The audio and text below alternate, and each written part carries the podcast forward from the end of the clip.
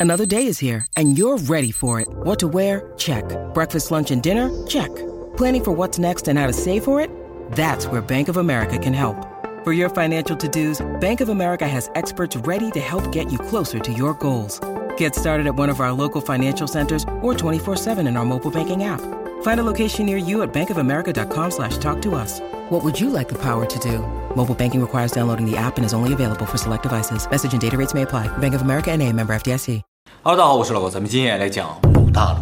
我们以前讲过一个失落的大陆亚特兰蒂斯，其实还有一个就是姆大陆。这两个大陆呢，都是传说曾经在地球上存在过啊，上面也有先进的文明。但是这两个大陆所在的位置不一样啊。亚特兰蒂斯呢，据说是在大西洋之上，而姆大陆呢，说是在太平洋上。姆大陆这个说法最早是出现在美国作家詹姆斯·丘奇沃德的书里面。他这本书的名字呢，就叫《失落的姆大陆》。第一本呢，出版于一九二六年，后来在三一年到三四年之间也出了续集，总共五本。他这个书中说啊，大概在五万年前，太平洋上有一片大陆叫做姆，写作 M-U，但是呢，不读作母，读作莫莫大陆。他说人类啊，最早是诞生于七万年前的，而文明这个母大陆文明啊，是诞生于五万年前。他说，圣经中所说的这个伊甸园啊，其实就在母大陆上，或者说就是母大陆本身。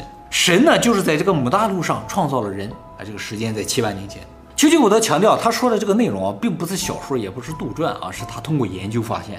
丘吉沃德呢，出生于一八五一年，是美国人啊。他说他在一八六八年十六岁的时候参了军，参加的是英军，就是在十九世纪时候，美国英国其实没什么区别了。他就随英军呢，被派遣到了印度。印度呢，当时正在闹饥荒，所以他们实际上去救援呢。印度是当时英国的殖民地啊。他说他当时的工作呢，主要是在当地的一个寺院中进行的。印度有很多寺院嘛，那些寺院呢，可能分发粮食啊，就是做一些救护的工作啊。而他的工作呢，主要是帮助僧侣啊维修寺院。这个寺院很旧了嘛，给大家提供庇护所的话，也要修整一下啊。他就跟着寺院中一个非常年迈的僧侣啊，雕刻寺院的壁画。哎，就是有很多浮雕，他就雕那个东西啊。现学，反正也不用学了，一个人在墙上画，他就去雕。他也看不懂这雕的是什么东西啊，他感觉就像些经文一样的。哎，有些画啊，不是闹饥荒吗？但是有专门去解决饥荒的问题的，他就是负责维修寺院，不是什么特别重要的工作了。他的岁数可能也比较小吧。当时在墙壁上刻了些什么，他是不知道的。但是他从小就对这些古代的历史啊、文字啊很有兴趣。他就问这个老僧：“这墙上画了些什么东西？”这老僧一开始就不搭理他。他问其他人，其他人都说不知道。就自古这墙上就画这些东西。后来时间长了，他就和这个老僧啊相处的比较好。这老僧就告诉他说：“其实这墙上啊刻写着人类最早的文字，叫做纳卡尔文。”老僧认识啊？老僧认识。老僧说：“其实知道这个文字的人已经不多了，可能全印度啊不超过三个人，他就是其中一个，属于一种死语，就是已经快要灭绝的语言。”印度本身语言就很多，对，就很多。尤其寺庙里墙上写着什么，也没有人关心。可能这个丘奇沃德听说之后就特别感兴趣，就问说：“你能不能告诉我这上面写的什么？”这个老僧就说：“行，这个我可以教你啊，这些都是什么意思。”丘奇沃德呢，就利用他自己的工作的这个机会啊，就跟这个老僧学，学了两年。由于这两年中吧，丘奇沃德表现得非常虔诚，而且好学，打动了老僧。有一天呢，这老僧啊就把他带进了一个密室，在这个寺院里。据丘奇沃德说，这个密室当中啊，放着大量的，能有一百多块粘土板，又是粘土，粘土板。这粘土板上呢，布满了灰尘啊。老僧告诉他说，这是地球上最早的人类留下来的，叫纳卡尔碑文，上面写的也就都是他们那个墙上刻的叫纳卡尔文。他说，这些粘土板啊，也不是原版的，都是一些抄本，而这些粘土板合起来呢，是一本书，叫做《圣灵之书》。后来这个丘奇沃德呢，就开始研究这些粘土板啊。他发现里边讲述了一段历史故事，就是说在很久很久以前，地球上有一块大陆叫做 MU，大概在五万年前的时候，上面诞生了人类第一个文明，叫做纳卡尔文明。这个文明在姆大陆上经过了上万年的发展，不断扩展到其他大陆上啊，成为了一个支配了整个地球的文明。这个文明整个其实是一个帝国，就叫姆帝国。姆帝国的中心呢，就在这个姆大陆上。这块大陆呢，南北宽约五千公里，东西长八千公里。位于太平洋上，位于太平洋上这句话不是泥板上写的，泥板上没说它在哪儿，是这个丘奇沃德啊根据泥板上的一些信息分析出来的。因为后来说到这个姆大陆上人到了东南西北各个地方去干了些什么，他才知道这个姆大陆啊原来在太平洋上。按照丘奇沃德的分析，这个姆大陆的东侧呢应该是现在夏威群岛附近，西侧呢在马里亚纳群岛附近，就是马里亚纳海沟那个地方。而南侧呢在复活节岛附近，呃，不是在复活节岛附近呢，就是它包括了复活节岛。这个大陆的面积呢，大概是现在太平洋一半那么大。母大陆上只有一个国家，就是这个母母帝国，由七个大都市组成，总人口呢有六千多万，总共有十个民族，有各种肤色的人，白色的、黑色的，甚至有橄榄色的人，就是绿色皮肤的人。而母帝国的国王呢，叫做拉。丘吉尔德说啊，埃及神话里这个太阳神拉，其实源自于纳卡尔文，意思也是太阳的意思。确实，你不觉得拉神的名字和其他埃及神的名字有点不一样吗？其他都是什么欧西里斯、阿努比斯、伊西斯、赫鲁斯，只有太阳神叫拉，还有个托托，就感觉拉和托托是另一个体系的。但是拉不是还有很多其他的名字？对对对，后来出来的一些埃及自己自创的神嘛，可能是就说他们都是拉，这个拉是最早的，其实就是母大陆上这个国王。那母大陆上只有一个国王吗？只有一个国王。只有一个国王，这个国王是神的儿子，是不死的。哦，就一直一个，一直都是他。由于他是母大陆母帝国的国王，所以他全名叫做拉姆。哎，不是单纯的拉，而是叫拉姆啊。碑文上说，七大城市中呢，有巨石建造的宫殿和神殿。城市中靠近河流的地方呢，会有巨大的港口，也有船舶来往于世界各地。沿着河流呢，有居民区和商业区啊，不分昼夜都熙熙攘攘。五万年前。对，嗯。由于气候特别稳定嘛，母大陆上面的食物非常充足，而且是全部来自于自然的食物，就是他们自己不需要种粮食，哇，哎，光自然产生就足够吃啊。随着人口的增长呢，就不断的有人从母大陆上来到周围的大陆上进行开拓，这些开拓者被称作叫做玛雅，哎，玛雅，玛雅是开拓者、殖民者的意思。往东面进发的玛雅呢，就到了现在的南美洲；往西面进发的玛雅到了亚洲、印度还有欧洲那边。那么玛雅呢，就把母大陆上的先进文明呢，也带到了各地，发展了起来。从上面的描述，大家就看到母帝国呢是一个拥有高度文明的国家，也有非常先进的建筑啊，还有航海技术。而碑文的最后说呢，说距今一万两千年前，突然有一天啊，母大陆上发生了地鸣，就发出了一声巨响之后，大地开始颤抖啊，火山不断喷发，岩浆涌向大地，海啸呢从南边袭来，一夜之间，我们大陆便沉入了海底，形成了现在的太平洋。作者怎么知道的？哎，碑文呢是后来就散布到各地的玛雅制作的，哎，用他们原先的纳卡尔文写的。事实上，现在环太平洋地区不断的地震，你知道吗？嗯，就是日本啊，还有南美那个地方都地震。就说啊，原先太平洋只是一个整块的陆地，而只是沉下去了，现在还在不断的颤抖。那么虽然母大陆沉没了，但是呢，我说了，叫玛雅到世界各地去发展起来的嘛。而玛雅呢，在世界各地呢发展出自己的文明，就是后来的。古印度、古巴比伦、古波斯、古埃及和玛雅文明，哎，没有中国啊？啊，对，他这个书中没有提到中国，但是他说啊，中国这片原先叫古蒙古，啊，和现在的蒙古没有关系。啊，当然这个古印度几万年前的，就是一万两千年前他们逃出来了，后来这些纳卡尔人就灭绝了，形成了现在的文明了。就像苏美尔人和现在人感觉没什么直接的关系，你懂吗？哎，不是一个人种，不是一个人种了。那他有没有说以前的人长多高？呃，没说，碑文上没写啊。他说这一百多块碑文啊，也不是完整的，残缺了很多啊，所以只是根据一些线索总结出来的。那么根据丘吉沃德的分析呢，现在太平洋上的小岛还有复活节岛啊，就是这个母大陆沉没之后的残骸。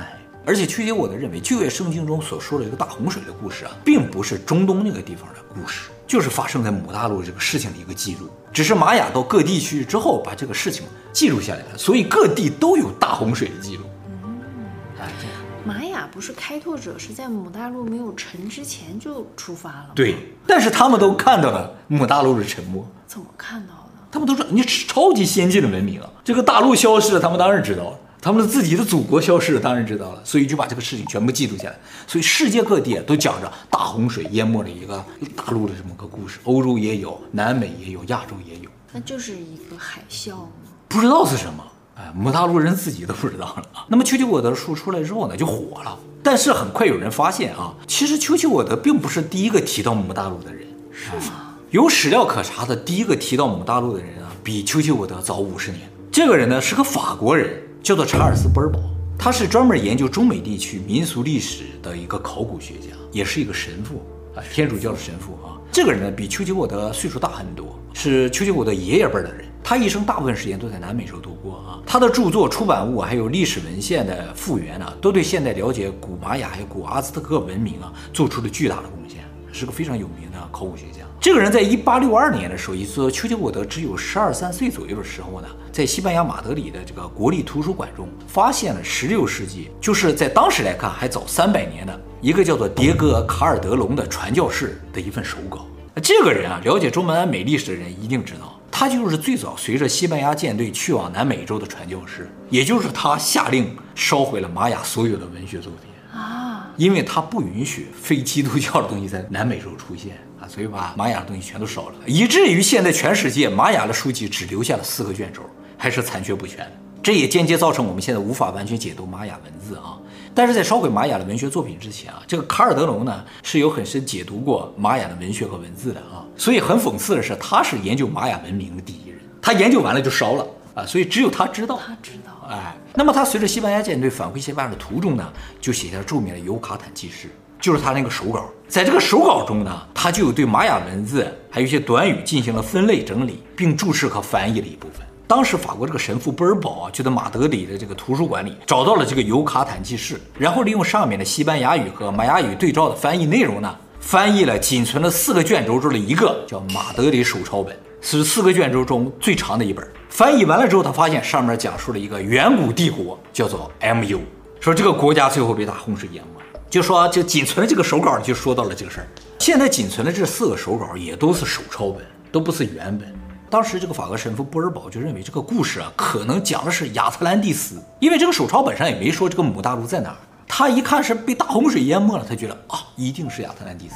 只是呢，这是玛雅人的版本啊，所以就没太在意。他就写了一篇论文，这个论文的主要内容是解读玛雅文字的，不是讲母大陆的。所以当时吧，没有人太注意到母大陆这个事儿。所以实质上，第一个发现母大陆的人是这个波尔堡，而丘吉沃德和波尔堡之间呢，两个人应该是没有交集的，一个法国人，一个美国人，他们俩对差了很久，所以就算是分别在不同的线索上发现了母大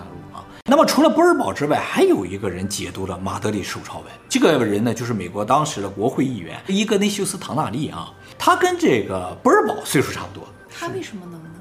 啊，他这个人呢，虽然是个政客，但是对考古特别有兴趣，一生都在研究亚特兰蒂斯。啊，他在一八八二年的时候出了一本书，叫《亚特兰蒂斯上古世界》，在里边就提到了，说他解读了马德里手抄本，翻译了之后，发现有个叫做母的上古文明曾经存在过，而这个母呢，就是亚特兰蒂斯。他和那个贝尔堡的想法是一样的，反正就是在十九世纪末期的时候，也就一八八几年的附近的时候啊，出来了好多人都说啊，发现了亚特兰蒂斯，但他们都统一的提到说，这个亚特兰蒂斯啊，在玛雅的这个手抄本里叫做母，只有丘奇沃德呢，在五十年后说亚特兰蒂斯是亚特兰蒂斯，母是母，不是一个地方。他为什么是这样的？因为那两个人啊，都是翻译的马德里手抄本，内容非常有限。就说有个叫母的帝国，然后沉没了。而丘吉沃德呢，是在印度发现的，他有一百多个石板翻译出来了，就发现了很多其他内容。发现这个母大陆呢，实质上不在大西洋上，在太平洋上。他就认为这不是一个地方。但是后来发现，就是我们上次讲那个奥斯佩预言，你记得吗？盘大陆啊，对对，有个盘大陆，那个盘大陆说是在太平洋上的。对，哎，那个盘大陆的说法出现呢，也比丘吉沃德这个母大陆的说法早五十年，所以怀疑啊，丘吉沃德是结合了母的亚特兰蒂斯说法，加上盘大陆的在太平洋上这个说法，就说这个母大陆实际上是在太平洋上，哎，有这个可能性啊。其实这个丘吉沃德的说法里边最核心的一个部分，就是他所说的这个上古文字、纳卡尔文字，还有那些粘土板在哪儿的问题，是吧？嗯，他说在印度一个寺院里嘛。他这个书中没有提到这个印度寺院在哪儿，这高僧是谁也没说，寺院在哪儿都不都没说，问他他也不说，他说不能透露。然后呢，人们就想顺着他曾经从军的这个线路去找到这个寺院啊，结果发现啊，英国的这个军方呢记录里边并没有他从军的记录，那他这段经历啊是真是假就不知道了，但是他说绝对是真的。那就不好说，就不好说了，什么物证都没有，只有口供啊。那个最早的母大陆说法，至少还有个马德里手抄本嘛，他这什么都没有。那他会写纳卡尔文吗？他会啊，他在这书里写的都是纳卡尔文。那有没有语言学家研究一下？而且其他语言学家看不懂啊，他直接就给你翻译了，就是这些意思。那么由于没有物证的支持吧，这个丘吉沃德母大陆的假说呢出来之后火了一下子，渐渐的也就没有那么火了。但是这个事情没有完，就是丘吉沃德这个书出了四十年后啊，一九七二年的时候，瑞士作家艾里希·冯·丹尼肯写了一本书，叫做《众神之金》。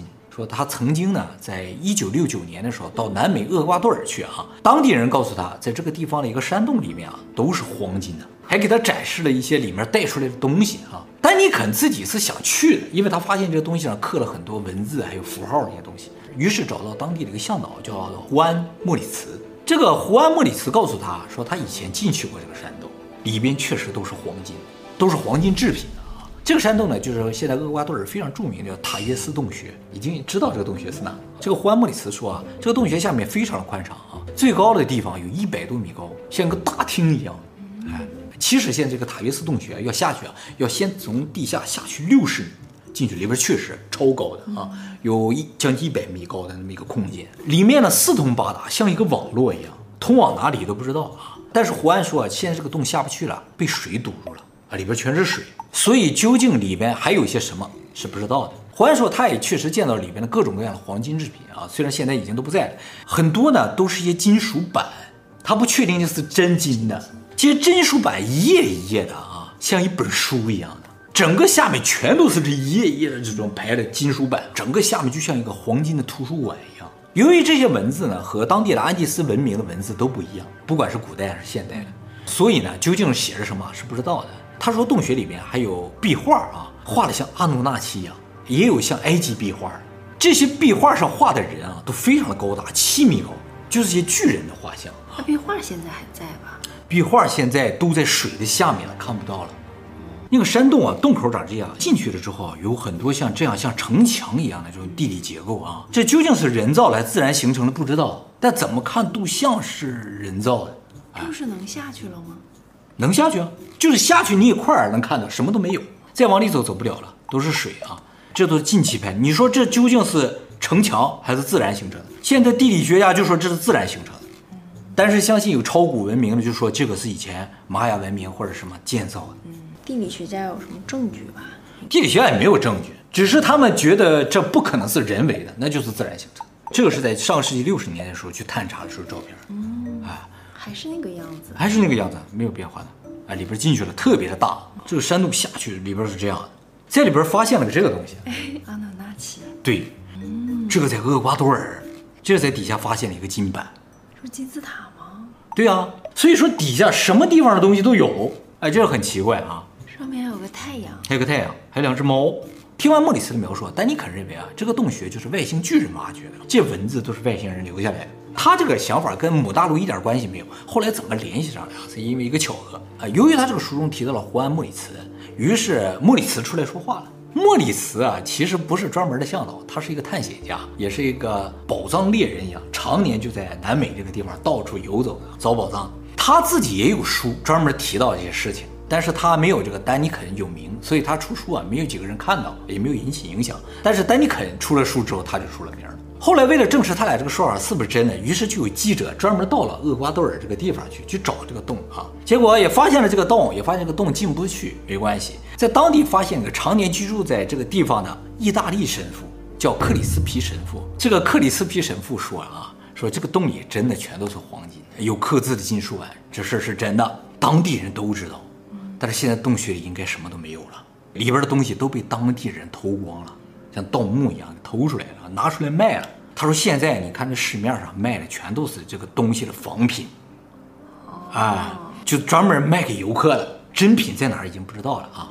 他手上就有好多这仿品，就这样的。他都没有真的，哎，因为这些东西都是当地人送给他的，哎，他认为是仿品，他认为真品是金的，他这手里都是黄铜的，啊，他就认为是仿品啊。他说，据说呢是跟真的长得一样，只是材质不一样。”这都是壁画拓下来的，还有这个呢，就是那个所谓的黄金板呐、啊，哦，像书一样，像书一样。他手里这块就是黄铜的仿品，长五十二厘米，宽十四厘米，厚度四厘米，上面总共有五十六个文字符号，和任何南美的文字都不一样啊，无法解读。后来由于有这个仿品的存在，就说应该有真品啊，那么这些金属板呢就被称作叫安第斯黄金板。那么真正的安第斯黄金板在哪里已经不知道了，然后没人能解读了，这事儿又过去了。结果没过多久啊，丹尼肯这个书传到日本，就日本人发现，哎呦，这个板上写的是我们的神代文字，日本的神代文字中有一种叫做出云文字，就是当初日本的神降临在日本的时候，他不降临在出云那个地方吗？哎，说当时的神使用的文字。这个文字呢，最早是在日本出云的山洞中的墙壁上发现的。其实这个事情很奇怪啊，因为日本一直是没有文字的一个国家，它只有语言，所以它才使用了我们的汉字。但其实，在汉字传入日本之前，日本的山洞上已经有这种神代文字了，只是日本人自己看不懂。后来发现啊，这种神代文字在日本到处都是，主要都是在一些非常古老的寺庙的一些石头上刻的，还有呢，就是祖上传下来，就是世代传下来的一些卷轴里边写着，就说以前神留下来的东西。后来日本寺庙就把这些神代文字啊都写在护身符里面。呃，你在日本寺庙求的是护身符里边写的都是神代文字啊，因为他们认为这有神力可以保护你。还有就是在幕府时期的时候，曾经把神代文字当做暗号来使用，因为没人能看得懂啊。你想他什么意思就什么意思，反正就你们俩知道就行。其实啊，日本冲绳以前啊有一个非常古老的传统啊，就是女孩子在小的时候呢，身上有刻字，就是刺青，啊，都刺在手上，刺什么？就是刺神代文。这个也是说以前神留下来有神力可以驱邪的，所以女孩子要刺在身上才能长寿啊。这个传统呢，大概在一百多年前被废止了，所以现在只有日本冲绳的百岁以上的女性老人身上才有这种刺青，就说哦这样的呀，啊不是这样糊的，它原先是很清晰的，但是呢岁数大了这个皮啊一点点这颜色就变糊了。那么日本的神奈文字为什么会出现在厄瓜多尔的山洞里呢？这不很奇怪吗？是吧？要知道，日本和厄瓜多尔啊，在太平洋的两端，直线距离一万五千公里，还跨过整个海啊，就感觉这两个地方以前应该是交流过，所以怀疑这两个国家以前中间可能有块大陆。所以呢，母大陆的假说呢又被人提出来了。这有母大陆就好解释了，因为这两边的人都是从母大陆上来的，所以有类似的文字很正常。后来玛雅啊，对，都是玛雅。后来在冲绳啊找到了十二块粘土板，上面刻满了神代文字啊。日本留学大学的一个教授木村正昭呢，解读了上面的文字，说上面说了一个故事，就说以前冲绳这个地方不是岛，是一片大陆，上面呢有一个国王，这个国王叫什么没说，说他是天的儿子。后来有一天啊，天空中发生了什么事情，造成这个大陆沉没了，变成了现在冲绳的岛。这个其实和那个丘吉沃德的说法有点对上了，就是环太平洋这些岛实质上都是母大陆的残骸。所以目前母大陆的说法呢，在日本是最流行的哦，因为日本人觉得我们这神代文字在那么远的地方也有啊，说不定我们是母大陆的超级文明的后裔呢，是吧？那他们认为他们国家原来其实是很大很大，对，要不是沉下去了，它应该是世界第一大国可能。后来日本又发现一本古文献叫《竹内文书》，嗯，也是用神代文字书写的，然后也经人翻译之后说了，说确实有母大陆。啊，就母大陆沉没了，上面呢有五色人，五种皮肤颜色的人，其中有提到青色人，哎，和那个橄榄色的皮肤就对上了，啊，说五色人呢来到世界各地，形成了各地的文明。但是竹内文书的原本呢被烧掉了，因为东京大轰炸被烧掉了，就在世界大战的时候，东京被轰炸了，他这个书出来的时候啊，被国家没收了，是吗？啊，说你造谣，国家说。你不能造谣，给你没收了。没收的时候，他就去要，就是这个书的所有者去要，国家不给。结果东京大轰炸，炸完了之后，国家说你这本书已经在大轰炸时候烧掉了，你不用来要了。那也有可能留下来了，有可能他有抄本啊，他自己抄的。对，他家世代就流传这个书，一直到他这一代保存的很好的，结果被国家没收了。那有什么证据吗？没有。家世又是对，就是这个抄本啊。关于竹内文书呢，里边讲了很多有意思的事情。以后我们专门做一名给大家讲解啊，我们也应该准备几个抄本啊。对对对，其实现在全世界范围内啊，传说曾经存在的大陆啊，总共有七块。哇，哎，是吗？剩下几块呢？以后陆续介绍给大家。